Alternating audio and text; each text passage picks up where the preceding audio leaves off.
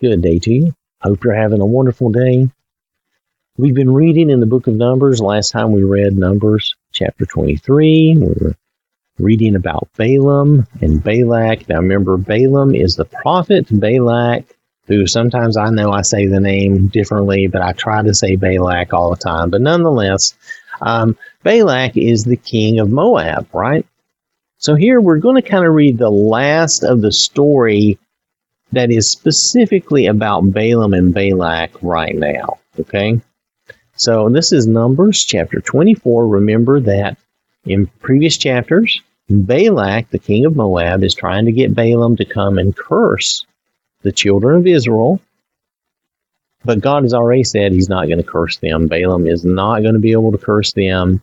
And Balaam is just pursuing this great reward that the king of Moab had promised him. So he's been tempted and drawn into this. Uh, he's basically trying to weave, I would say he's trying to weave a web of deceit to still get this money, even though he knows and God has told him he cannot curse the children of Israel. And that's what the king of Moab wanted. He wanted Balaam to come and curse the children of Israel so that he would be able to go out against them and defeat them. So this is Numbers chapter 24, I am reading in the Amplified Bible. When Balaam saw that it pleased the Lord to bless Israel, he did not go as he had done each time before superstitiously. Now, this says in brackets superstitiously, okay? To seek omens and signs in the natural world. But he set his face toward the wilderness and Balaam raised his eyes, and he saw Israel living in their tents, tribe by tribe, and the Spirit of God came on him. He took up his third discourse, oracle, and said, The oracle of Balaam, the son of Beor, and the oracle of the man whose eye is opened at last to see clearly the purpose and will of God. The oracle of one who hears the words of God, who sees the vision of the Almighty, falling down, but having his eyes open and uncovered. How fair are your tents, O Jacob, and your tabernacles, O Israel, like valleys that stretch out, like gardens beside the river, like aloes planted by the Lord, like cedars beside the waters. Water, that is great blessings, will flow from his buckets, and his offspring will live by many waters and his king will be higher than Agag, and his kingdom shall be exalted. Now, just so you know, the king Agag, they have a note here. That is, it was the title of the Amalekite kings, and here it represents the kingdom of the Gentiles. The Amalekites at that time were the most powerful of all the desert tribes. So, we want to mention that here, just so you'd see this in reference to that Agag doesn't mean much to us unless you read that and understand. Saying his king will be will be much higher than Agag who is the Amorite, the Amalekite king, who were the most powerful. So saying that, basically saying that they're going to be the most powerful. They're going to be more powerful than these guys and his kingdom shall be exalted. God brought Israel out of Egypt. Israel has strength like the wild ox. He will devour Gentile nations, his adversaries, enemies, and will crush their bones in pieces and shatter them in his arrows. He bowed down to rest. He lies down as a lion, and as a lioness, who dares to rouse him? Blessed of God is he who blesses you, and cursed of God is he who curses you. Then Balak's anger was kindled against Balaam, and he struck his hands together. And Balak said to Balaam, I called you to curse my enemies, but behold, you have done nothing but bless them these three times. Therefore now flee to your place I had intended to honor you greatly, but behold, the Lord has held you back from honor. Balaam said to Balak, Did I not tell your messengers whom you had sent to me, even if Balak would give me his house full of silver and gold, I could not go beyond the command of the Lord to do either good or bad of my own accord. What the Lord speaks, that I will speak. And now look, I am going to my people. Come, I will advise you as to what this people, Israel, will do to your people, Moab, in the days to come.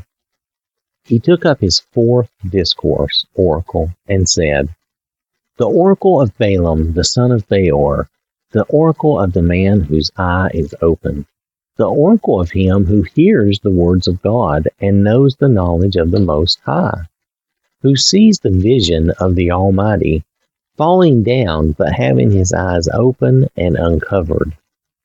I see him, but not now. I behold him, but not near. A star shall come forth from the descendants of Jacob. A scepter shall rise out of the descendants of Israel, and shall crush the forehead of Moab, and destroy all the sons of Sheth. Edom shall be taken as a possession. Mount Seir, Israel's enemies, also will be a possession, while Israel performs valiantly. One from the descendants of Jacob shall have dominion and will destroy the remnant from the city. Balaam looked at Amalek and took up his fifth discourse oracle and said, Amalek was the first of the neighboring nations to oppose the Israelites after they left Egypt, but his end shall be destruction. And Balaam looked at the Kenites and took up his sixth discourse oracle and said, Strong is your dwelling place, and you set your nest in the cliff. Nevertheless, the Kenites will be consumed. How long will Ashur, Assyria, keep you, Israel, captive? Then he took up his seventh discourse oracle and said, Alas, who can live unless God has ordained it? But the ships shall come from the coast of Kittim and shall afflict Ashur, Assyria, and Eber. So they, the victors, also will come to destruction. Then Balaam arose and departed and returned to his place, and Balak also went on his way. And that's the end of Numbers 24. And this is the way they end their relationship at this time they go their separate ways because, of course, Balaam could not curse Israel for Balak. So he could never get that great honor. He could never get paid what he wanted to get paid. And so his efforts, his coming here was for nothing except to bless Israel, which from God's point of view, that's fine. But he was here under the wrong pretense with the wrong motives. And these oracles he gives are from God, though. God, the Spirit of God came over him, came on him. And he's talking about the strength of Israel and how Israel will defeat their enemies. And this is not what Balak wanted to hear. So, of course, Balak is still not happy. But that is the end of Numbers 24. And it shows, I think it shows the futileness of working against God's plan. That no matter how great you are or what your reputation is and how wonderful you think you are, and these men, I think they thought they had power. Now, Balak, to some degree, to be fair, he wanted the Lord on his side to be able to defeat Israel. He wanted to get God on his side, but he couldn't. And while he didn't understand why, he was at least trying in a way because he he did know something of God. He knew something. How much it doesn't really get into, but he knew something of God. He wanted to get God on his side. He knew that Balaam was a man of God, and that if he cursed him, he would have a chance. So he knew without God, he didn't have a chance.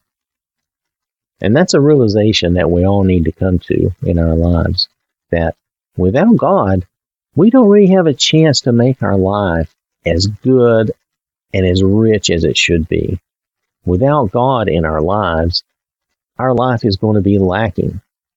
We're going to always feel defeated. Look at people who are always depressed and, and down and just feel that life is awful. And I've, I've been through those types of emotions and feelings. So, so that's why I, I speak about this. It's because we're not following God. Even though I believed in God, there was times in my life where I was not following God correctly. And I took on a very negative, worldly attitude because I didn't understand some things. And those were miserable times where I had a lot of bad thinking and a lot of bad thoughts. And I, I feel like Balak here knows something of God, but he's not pursuing this correctly. And Balaam has been drawn off into this. He was just after those material goods, which he, of course, he did not get what he wanted. And God told him originally, don't go, don't bother, don't do this. But he didn't listen. And how many times do we not listen? We go against God. We don't listen. We do the wrong thing, the thing we know is wrong, and it just leads to trouble and it just leads to futile efforts. Anyway, this has been the end of Numbers, chapter 24. I want to thank you for listening. Hope you have a wonderful day. May God bless you and keep you safe. And remember, God loves you.